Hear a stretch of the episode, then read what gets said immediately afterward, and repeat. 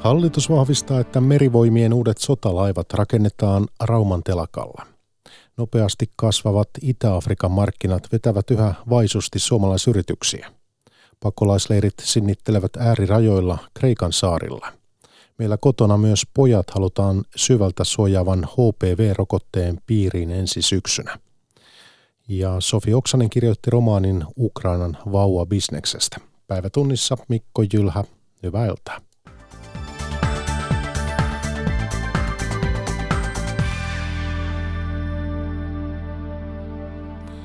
Hallitus on vahvistanut, että merivoimille hankitaan neljä uutta sotalaivaa. Ne rakennetaan Suomessa ja alusten taistelujärjestelmän toimittaa ruotsalainen Saab. Suurhankinnan kokonaishinta on 1,3 miljardia euroa, mikä on 100 miljoonaa aiempaa arvioitua enemmän. Jyrki Hara. Puolustusministeri Antti Kaikkonen ja elinkeinoministeri Katri Kulmuni saapuivat tiedotustilaisuuteen tyytyväisyyttä uhkuen. Nyt on kerrottavana hyviä uutisia.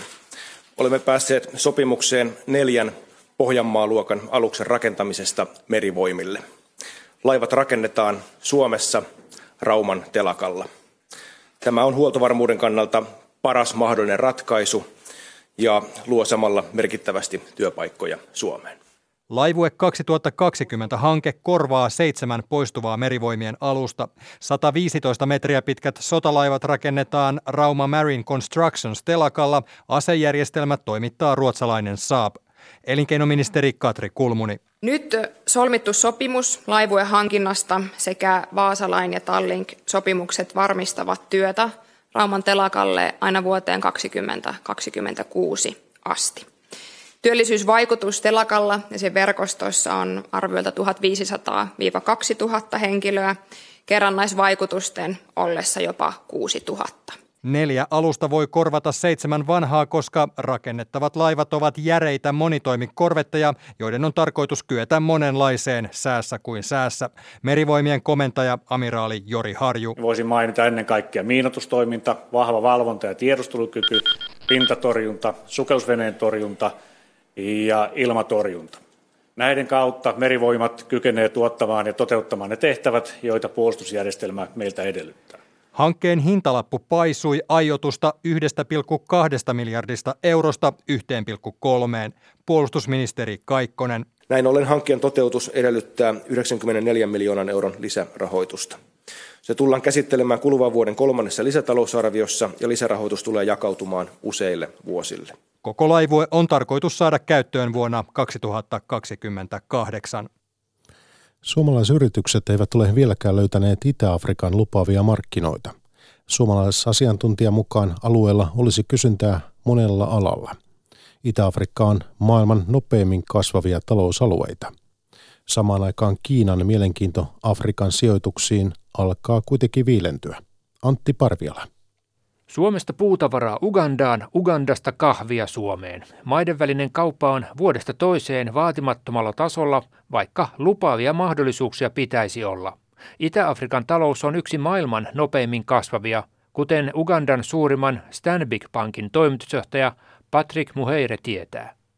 The opportunity for people to get into the middle class and become consumers of finished products is tremendous. Uh, we were talking about the East African region with 190 million people.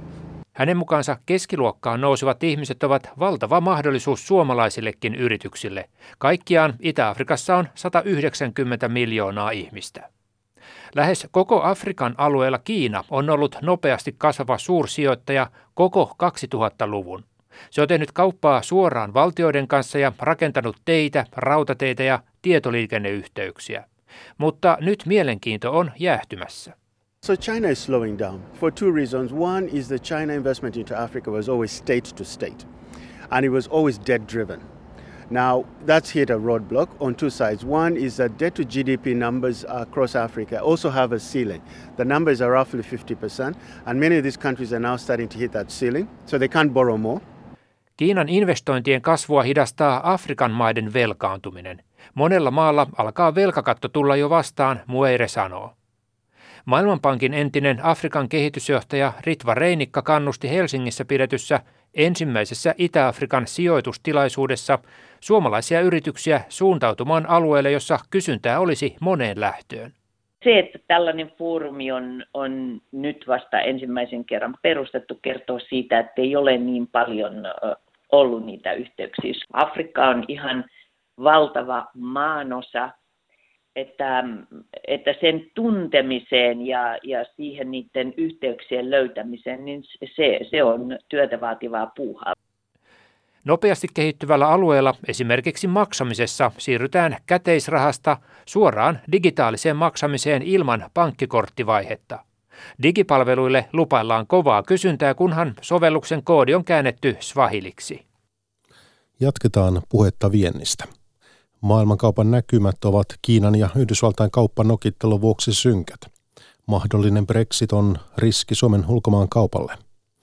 Esteistä huolimatta suomalaisyrityksille löytyy markkinataskuja, vakuuttaa ulkomaankauppaministeri Ville Skinnari ja nostaa myönteisiksi esimerkiksi Etelä-Korean, Kanadan ja Japanin se vanha sanonta, että Suomi elää viennistä, pitää edelleenkin paikkansa ja totta kai pitää myös todeta, että Suomi elää tuonnista ja Suomi elää investoinneista. Mutta kyllähän maailman talouden ja etenkin kansainvälisen kauppajärjestelmän näkymä on erittäinkin, sanoisiko, sumuinen.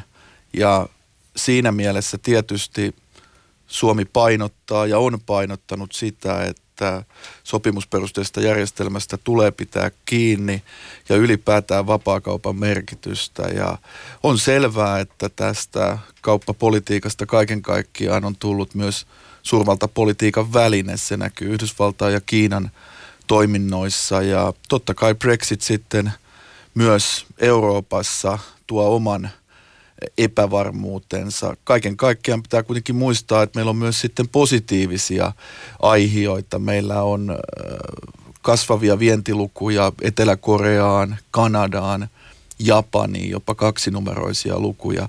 Eli siinäkin mielessä kyllä niitä markkinataskuja Suomelle ja suomalaisille yrityksille on olemassa ja kaiken kaikkiaan, niin tietysti ulkomaankauppaministerinä minun tehtävä on yrittää mahdollisimman paljon tehdä sen eteen töitä, että Suomen elinkeinorakenne monipuolistuu ja myös, että saisimme Ruotsia kiinni. Ruotsin ää, kyky ja voima tehdä vientiä edelleen on, on meitä parempia siellä bruttokansantuotteeseen nähden, niin olemme yli 10 prosenttia jäljessä. Hei, sanoit, että kauppapolitiikasta on tullut suurvaltapolitiikan väline. Mitä tällä tarkoitit? Mitä tämä merkitsee? No kyllähän tässä on käynnissä, voisi sanoa, kilpailu globaalista kansainvälistä teknologiaherruudesta. Se näkyy monella tavalla – Kiinan ja Yhdysvaltojen välillä. Se, mitä kansainväliselle kauppajärjestölle on, on tapahtunut tapahtumassa. Ylipäätään sille järjestelmälle, mitä me on kymmeniä vuosia rakennettu kansainvälisesti, globaalisti. Miten tämmöinen pieni su- maa tässä pärjää? Pieni vientivetoinen Suomi, niin miten tämmöisessä suurvaltojen kauppapolitiikassa ja suurvaltapolitiikassa Suomi pärjää? Tämä on juuri se kysymys, koska pienen maan etu on se, että meillä on toimiva sääntöpohjainen järjestelmä. Eli jos suomeksi sanoo, että sääntöjä noudatetaan. Ja nyt meillä on esimerkkinä Yhdysvallat, joka on itse ollut rakentamassa tätä sääntöpohjaista järjestelmää jo pitkään. Niin nyt presidentti Trumpin kaudella niin tämä suunta on muuttunut. Ja sitten kun tähän vielä lisätään tämä tulevaisuuden teknologioiden ja nykyajankin teknologioiden kehitys, ja tällainen kasvava protektionismi, niin totta kai se, että Euroopan unioni on tässä merkittävässä roolissa ja etenkin se, että Euroopan unioni on mahdollisimman yhtenäinen ja yksimielinen kauppapolitiikassa ja miksei kaikilla muillakin tärkeillä politiikan lohkoilla. Me tarvitsemme nyt EUta erittäin paljon. Me tarvitsemme yhtenäistä EUta sen takia, että EU on maailman suurin vapaakauppa-alue ja me olemme paljon vartijana siinä ja totta kai Suomikin, että me voimme itse kehittyä ja ottaa sitä johtajuutta, mutta siihen me tarvitsemme yhtenäisyyttä, mutta toki panostuksia tutkimukseen, kehitykseen, ylipäätään osaamiseen, jotta se on mahdollista. Suomi ottaa johtajuutta. Pakko tarttua vielä tähän. Mitä, miten Suomi ottaa johtajuutta tässä tilanteessa? Tarkoitin Euroopan unionia ää, kokonaisuutena – totta kai Suomi yhtenä unionin jäsenmaana ja nyt tietysti puheenjohtajana linjannut ja linjaa sitä, että miten tärkeää tämä ää, sopimusperusteisen järjestelmän noudattaminen on. Ja se on se, mitä Suomi tekee ja sitä työtä me teemme tässä nyt päivittäin. Hei, Suomen merkittävin vientimaa oli viime vuonna Saksa. Miten se vaikuttaa Suomeen, jos Yhdysvallat asettaa nämä uhkaamansa tuontitullit autoille? Saksahan on siis merkittävä autojen viejä. On arvioitu, että Yhdysvaltojen tullit voisi romahduttaa Saksan autoviennin jopa puoleen. Mitä tämä merkitsisi Suomelle? No kaiken kaikkiaan Suomelle on olennaista, että sisämarkkinat toimii. 60 prosenttia viennistä tulee EUn sisämarkkinoille. Ja totta kai Saksa on tässä merkittävässä roolissa ja niin on esimerkiksi myös Ruotsi. Mut kyllähän, Saksa on suurin. Saksa on suurin, kyllä. Ja tässäkin mielessä niin totta kai autoteollisuus kaiken kaikkiaan säteilee Euroopassa ja säteilee muuten Suomeenkin. Meillä on sielläkin ollut positiivisia asioita – Suomessa ja suomalaiselle työllisyydelle ja uusilla investoinneilla on päästy eteenpäin. Mutta on ihan selvää, että nämä jännitteet näkyvät, jännitteet luo aina epävarmuutta, vie sitä luottamusta, vie sitä tulevaisuuden luottamusta investoida. Ja silloin, jos ei ole luottamusta, niin silloin usein ne, se epävarmuus vaikuttaa käytännönkin tasolla niihin investointipäätöksiin ja myös siihen operatiiviseen tekemiseen. Tässä nyt syksyn aikana jää nähtäväksi, että, että miten, miten Yhdysvallat, Kiina suhde kehittyy kauppapolitiikassa. Pieniä toivonkipinöitä näkyy välillä, mutta iso kuva on edelleen aika, sanoisiko synkkä. Mutta samaan aikaan toki sitten Yhdysvaltain ja EUn kauppasuhde – ja siihen liittyvät jännitteet, niin on selvää, että tuota, se tilanne, missä nyt ollaan, niin ää, ei ole pelkästään kysymys autoteollisuudesta. Toki se on merkittävä, mutta kaiken kaikkiaan meille tärkeää on, että transatlanttinen suhde on ja pysyy ja kehittyy. Se on, se on koko Euroopalle hyvin tärkeä asia. Mutta siis Suomi vie Saksaan paljon ja jos Saksan vienti sakkaa, niin tarkoittaako se sitä, että Suomenkin vienti rupeaa sakkaamaan siinä vaiheessa? No kyllähän kansainvälisen kaupan arvoketjut, globaalit arvoketjut ovat hyvin sidoksissa toisiinsa. Ja me nähdään se tietysti nyt jo negatiivisesti siinä mielessä, että, että tuota, Saksassa on alkanut vienti yskiä. Ja kyllä ruotsalainen kolleganikin painotti sitä, että, että Ruotsi on erityisesti – hyvin tunnettukin autoteollisuudesta ja siitä, että mitkä vaikutukset olisi Ruotsin työllisyydellä. Eli, eli siinäkin mielessä kyllä kaikki vaikuttaa kaikkeen ja on selvää, että Saksa on eurooppalaisen talouden moottori monella tavalla ja senkin takia on tietysti tärkeää nyt katsoa sitten eurooppalaisittain sitä, että miten me teemme omaa tutkimusta ja kehitystä, miten me kehitämme omia innovaatioita ja, ja edelleen painotan myös sisämarkkinan merkitystä koska sisämarkkina on meille myös tärkeä. No raaka-aineiden vienti on Suomen viennistä noin puolet. Se on aika paljon. On, Onko järkevää viedä pulkkia vai pitäisikö Suomen jalostaa enemmän? No jalostusarvo on tietysti ihan yksi avainkysymys. Ja, ja jos katsoo meidän niin kuin perinteisesti vahvoja teollisuuden ja metsäteollisuutta – miksei ICT ja muitakin, niin totta kai tavoite aina pitää olla jalostaa se tuote mahdollisimman pitkälle Suomessa ja saada siitä mahdollisimman iso arvo. Tästä hyvä esimerkki vaikka elintarvikeala, jossa pitääkin pystyä luomaan sitä arvoa, jotta se on taloudellisesti kannattavaa. Miksei sitä ole pystytty tähän mennessä enempää luomaan? Siis puolet viennistä on raaka-aineiden vientiä. Eikö tämä ole niin kuin liian suuri määrä? Mitä tälle voidaan tehdä? Ja miksei, sitä ole, miksei tämä ole paremmassa tilassa nyt tämä jalostus Suomessa? No tässä on varmasti monta syytä, mutta yksi on ehkä se meidän elinkeinorakenteen kapa, kapeus. Nyt vertaa vaikka Ruotsiin, niin siellä on paljon enemmän kuluttajatuotteita. Voi sanoa, että Ruotsissa on enemmän brändejä, niin sanottuja B2C, eli kuluttajille suunnattuja tuotteita ja palveluita. Suomi on perinteisesti ollut tällainen yrityksiltä yrityksille, niin sanottu business to business maa. Insinööri myy insinöörille. Siinä me ollaan todella hyviä, ehkä maailman, maailman parhaimmistoa.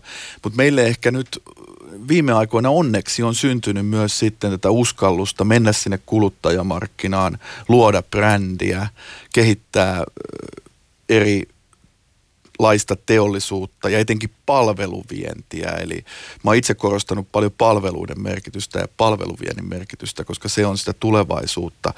Mutta kaiken kaikkiaan maailma digitalisoituu, sähköistyy, miten me pääsemme aidosti kiinni äh, kansainvälisen liiketoiminnan alustoihin, arvoketjuihin, jossa luodaan sitä arvoa, kuka sitä arvoketjua johtaa, kuka on se veturi. Mm. Tämä on iso kysymys koko Euroopalle, kun katsotaan globaalia kauppaa. Eli niin. Kyllä, arvoa pitää pystyä muodostamaan, pitää jalostaa, mutta silloin tarvitaan investointeja tuotannolliseen teollisuuteen ja myös tarvitaan toki investointeja aineettomaan osaamiseen ja sitä kautta myös tekijänoikeuksiin IPRiin, että me uskalletaan niitä kehittää.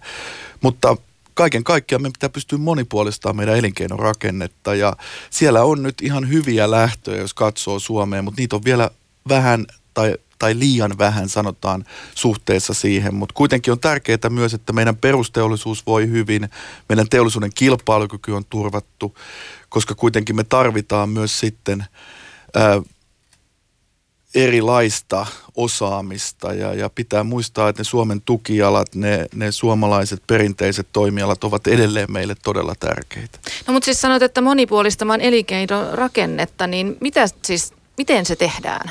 Käytännössä? Mitä se merkitsee ihan käytännössä ja miten se toteutetaan? No jos ajatellaan vaikka uudenlaisia liiketoimintaratkaisuja, vaikka kiertotaloutta, niin sieltä löytyy heti niin kuin sen arvoketjun sisältä erilaisia ansaintalogiikkoja. Pystytään hyödyntämään raaka-aineita uudella tavalla.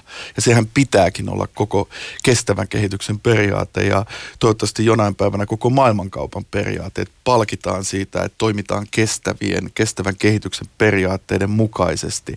Mutta samaan aikaan toki, mitä pystytään tekemään esimerkiksi voi sanoa luovilla aloilla, johon lasken esimerkiksi peliteollisuuden, ylipäätään digitaalisen maailman, monipuolistamaan siellä elinkeinorakennetta, luomaan uusia tuotteita, palveluita. Maailmahan on täynnä mahdollisuuksia, että ehkä sellainen perinteinen toimiala-ajattelu alkaa olla vähän vanhanaikainen, tyyliin metsäteollisuus, energiateollisuus, ICT. Jos me katsotaan vaikka telakkateollisuutta tänä päivänä, niin kyllähän se säteilee voi sanoa jokaiselle toimialalle sitä työtä, sitä hyvää. Tarvitaan erilaisia ratkaisuja ja, ja maailman sähköstyminen kaiken kaikkiaan. Eli kyllä meidän pitää pystyä niin järjestelmätasolla myös katsoa. Mä oon tosi iloinen siitä, että suomalaiset isommatkin veturiyritykset tänä päivänä katsovat strategioissaan ehkä ohi ja yli sen perinteisen oman toimialansa. Me nähdään paljon tämän tyylistä ajattelua energia-alalla, metsäteollisuudessa.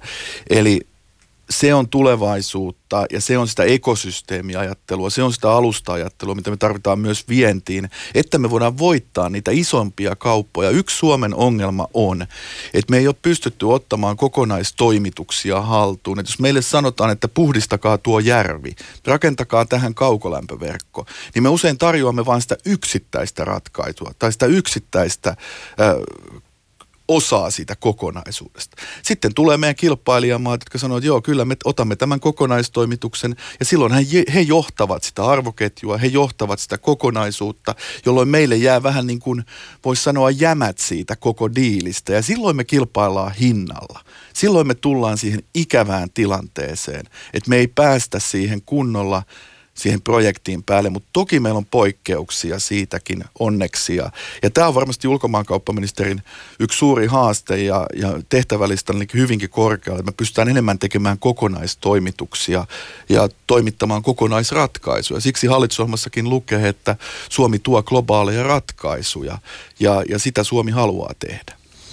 No, mutta mitkä sitten on uudet kiinnostavat kohdemaat? missä Suomella on potentiaalia? Muutama vuosi sitten puhuttiin Iranin viennistä todella paljon, niin mikä on tämän hetken uusi Iran? No luettelin tuossa äsken niitä maita, missä meillä on vienti ollut suotuisassa kasvussa. Mainitsin muun muassa Etelä-Korean, Japanin, Kanadan.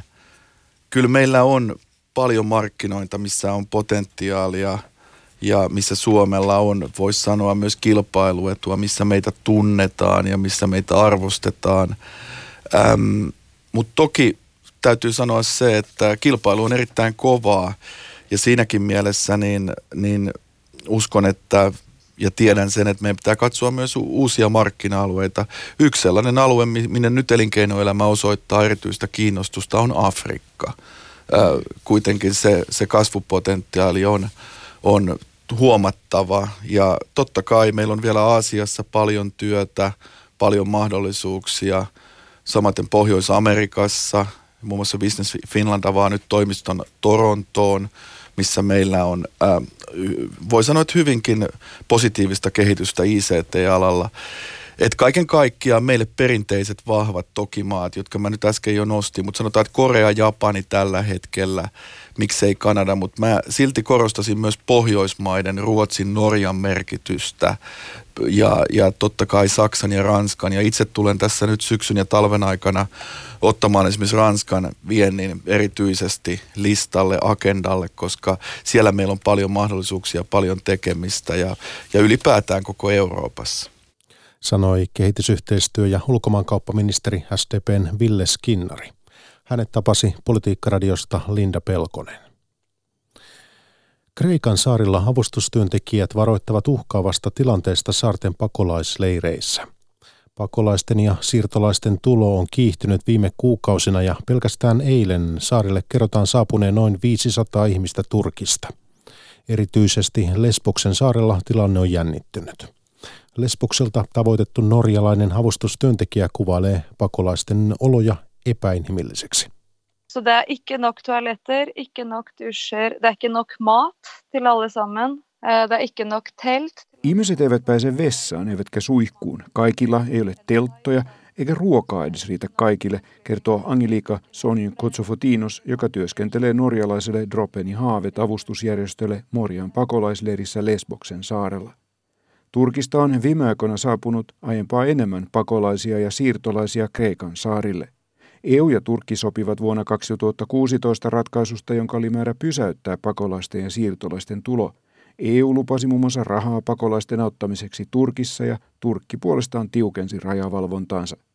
Kreikan saarille päätyneet siirtolaiset eivät myöskään päässeet suoraan jatkamaan matkaansa.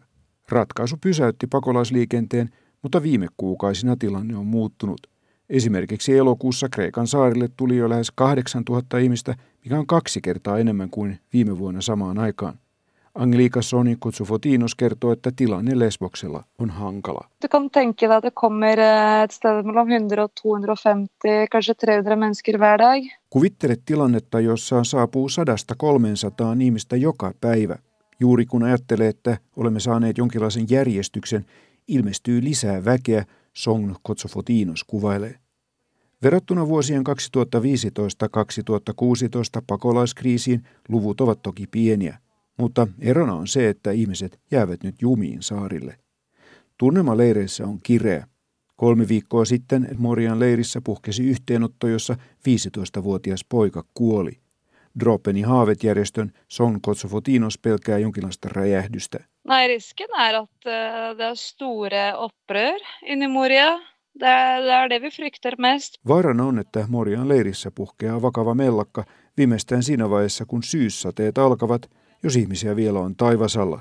Sateiden alkuun on vielä muutamia viikkoja, Angelika Soni Kotsofotinos sanoo. Toimittaja oli Tom Kankkonen. Yhdysvalloissa insuliinin hinta on kallistunut useita satoja prosentteja reilun kymmenen viime vuoden aikana. Osa diabetikoista joutuu jo säännöstelemään insuliinia tarvitsemaansa pienemmäksi määräksi, mikä on aiheuttanut hengenvaarallisia tilanteita, jopa kuolemia. Yhdysvaltain kirjeenvaihtaja Paula Vileen tapasi Buffalossa New Yorkin osavaltiossa diabetikon, joka ajaa rajan yli Kanadaan insuliiniostoksille. Hello. I need, I'm here to pick up some insulin. Grisbam. Buffalossa asuva Chris Grisbom on sairastanut diabetesta lapsuusvuosistaan asti jo yli 30 vuotta. Hän ostaa tarvitsemiaan insuliineja kerran kuukaudessa, mutta ei suinkaan kotimaastaan Yhdysvalloista, vaan Kanadasta. Yhdysvalloissa insuliinin hinta on noussut viime vuosikymmenien aikana tähtitieteellisesti. Grisbaum muistaa, että lapsena hänen tarvitsemansa insuliini maksoi noin 10 dollaria pullo, nyt useita satoja. for the other type of insulin I have, and I go to Canada and I pay $27 Grisbaum kertoo, että toinen hänen tarvitsemistaan insuliineista maksaa Yhdysvalloissa noin 270 euroa pullo ja toinen noin 150 euroa pullolta.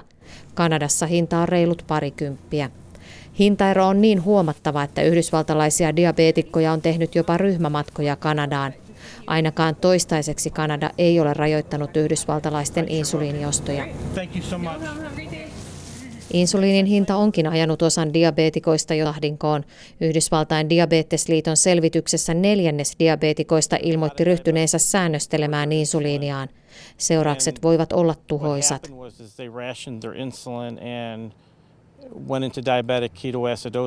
died.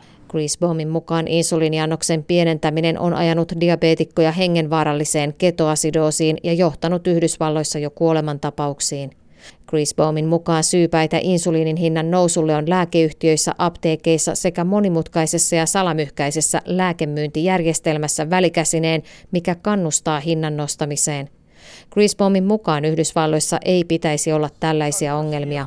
A country like the United States shouldn't have these kind of problems. We're not a third world country. Yhdysvallat ei ole mikään kehitysmaa. Ihmisten ei pitäisi kuolla täällä insuliinin puuttumiseen, Buffalosta Paula Vileen.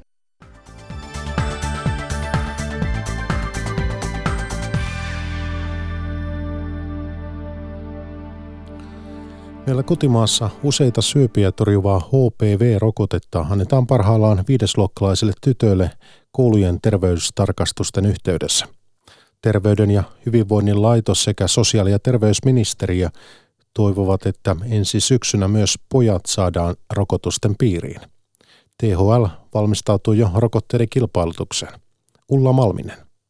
Itä-Helsinkiläisen Myllypuron peruskoulun terveydenhoitaja Marjut Orpana valmistautuu antamaan HPV-rokotuksia oppilaille. Tänä syksynä rokotusikä on varhennettu viidesluokkalaisten laajoihin terveystarkastuksiin, jossa huoltajat ovat mukana. Näin heillä on mahdollisuus keskustella terveydenhoitajan kanssa rokotteista, jos sen turvallisuus arveluttaa. Jotkut ajattelee niin kuin sillä tavalla, että että jos siitä tulee jotakin haittavaikutuksia, niin sitten vanhemmat on niin kuin itse ollut vastuussa siitä, että joskus ne sitten haluaa niin kuin odottaa, että se tyttö itse päättää myöskin siitä. Myös yläkoululaisilla tytöillä on mahdollisuus saada HPV-rokote, jos se on aiemmin jäänyt ottamatta. Rokote antaa kuitenkin parhaan suojan, kun se annetaan 11-12 vuoden iässä. Terveyden ja hyvinvoinnin laitoksen infektiotautien torjuntayksikön ylilääkärin Tuija Leinon mukaan rokote on turvallinen. Minkään sairauden kohdalla ei ole löytynyt yhteyttä tähän HPV-rokotteeseen. Ja WHO, maailman terveysjärjestö, on jo useisiin otteisiin antanut tästä myös lauselmia, mutta, mutta jonkin verran tämmöistä turvallisuushuolta aina välillä tulee ilmi. Tyttöjen HPV-rokotukset aloitettiin Suomessa kuusi vuotta sitten. Rokotekattavuus on lähes 70 prosenttia. Naisille rokote antaa suojaa esimerkiksi kohdunkaulan syöpää vastaan, mutta miehetkin hyötyisivät siitä. HPV-viruksella on nimittäin yhteys myös pään ja kaulan alueen, peräaukon ja peniksen syöpiin. THL suosittelee, että pojat otetaan HPV-rokotusten piiriin ensi syksynä. Asia on kirjattu myös hallitusohjelmaan. Näillä, näillä rokotusohjelmilla, jos tytöt ja pojat rokotettaisiin, niin pystyttäisiin ehkäisemään noin 300 syöpää vuodessa. Edes kondomi ei suojaa täysin sukupuoliteitse tarttuvalta HPV-virukselta. Usein virus on oireeton ja paranee itsestään, mutta pahimmillaan se voi johtaa syöpään. HPVn tarttuminen ei vaadi mitenkään erityistä käyttäytymistä, että 80 prosenttia meistä ihmisistä saa tämmöisen syöpään aiheuttamaan kykenevän HPV-tyypin elämänsä aikana. Kirjailija Sofi Oksanen on tarttunut tänään julkaistavassa romaanissaan Ukrainan vauvabisnekseen. Aihe herätti kirjailijan kiinnostuksen, koska synnytyksistä ja sukusoluluovutuksista on tullut siellä laajaa bisnestä. Trillerimäisessä romaanissa tuodaan esiin myös Ukrainan korruptoituneisuus. Mia Gustafsson jatkaa. Sofi Oksasen uusimman romaanin tapahtumat eivät vieläkään sijoitu Viroon. Tällä kertaa päänäyttämö on Ukrainassa. Fiktiivisen romaanin aiheena on tosiasiallinen fakta. Ukrainassa rehottava vauvatehtailu. Intia ja Thaimaa, entiset vauvabisnesmaat, ovat kieltäneet sijaissynnytyksen ulkomaalaisilta ja se muun muassa on ohjannut sitten asiakasvirtaa Ukrainaan. Vauvatehtailu valikoitui kirjan aiheeksi, koska Ukrainan konflikti on vain kiihdyttänyt bisnestä. Maassa on paljon maansisäisiä pakolaisia ja ihmisten elintaso on alhainen. Luonnollisesti luo myöskin tälle toiminnalle hedelmällisen maaperän. Vähävaraisia nuoria naisia houkutellaan sijaissynnyttäjiksi tai sukusolun luovuttajiksi. Ukrainan lainsäädännössä erikoista on se, että siellä oikeastaan kaikki oikeudet ovat asiakkaalla. Eli sijaissynnyttäjillä ja munasolun luovuttajilla ei ole minkäänlaisia oikeuksia. Sofi Oksanen vieraili useasti Ukrainassa taustatöitä tehdessään. Tutkiessaan aihetta hän hämmästyi, miten sukusolujen luovuttajia luokiteltiin ja miten kaikki ominaisuudet oli listattu. Satuin törmäämään sellaiseen lomakkeeseen, jossa kysellään asioita luovuttajalta ja ne kysymykset, kun niitä jatkuu ja jatkuu ja jatkuu, niin ne kyllä alkoi tuntua hirveän kummallisilta.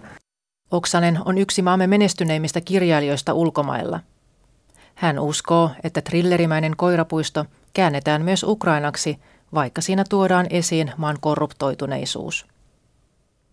Lukijat ovat pitkään odottaneet Oksaselta Virokvartetin päätösosaa. Toivoisin, että pääsisin ehkä kohta siihen liittyvään taustatyöhön käsiksi.